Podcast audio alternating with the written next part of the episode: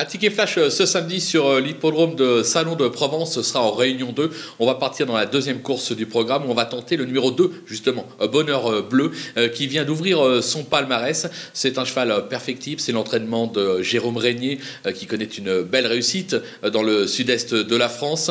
Je pense que la course est très ouverte, ils sont nombreux à prétendre au succès, mais justement, lui peut faire peut-être afficher une petite cote. On va donc le tenter gagnant et placé.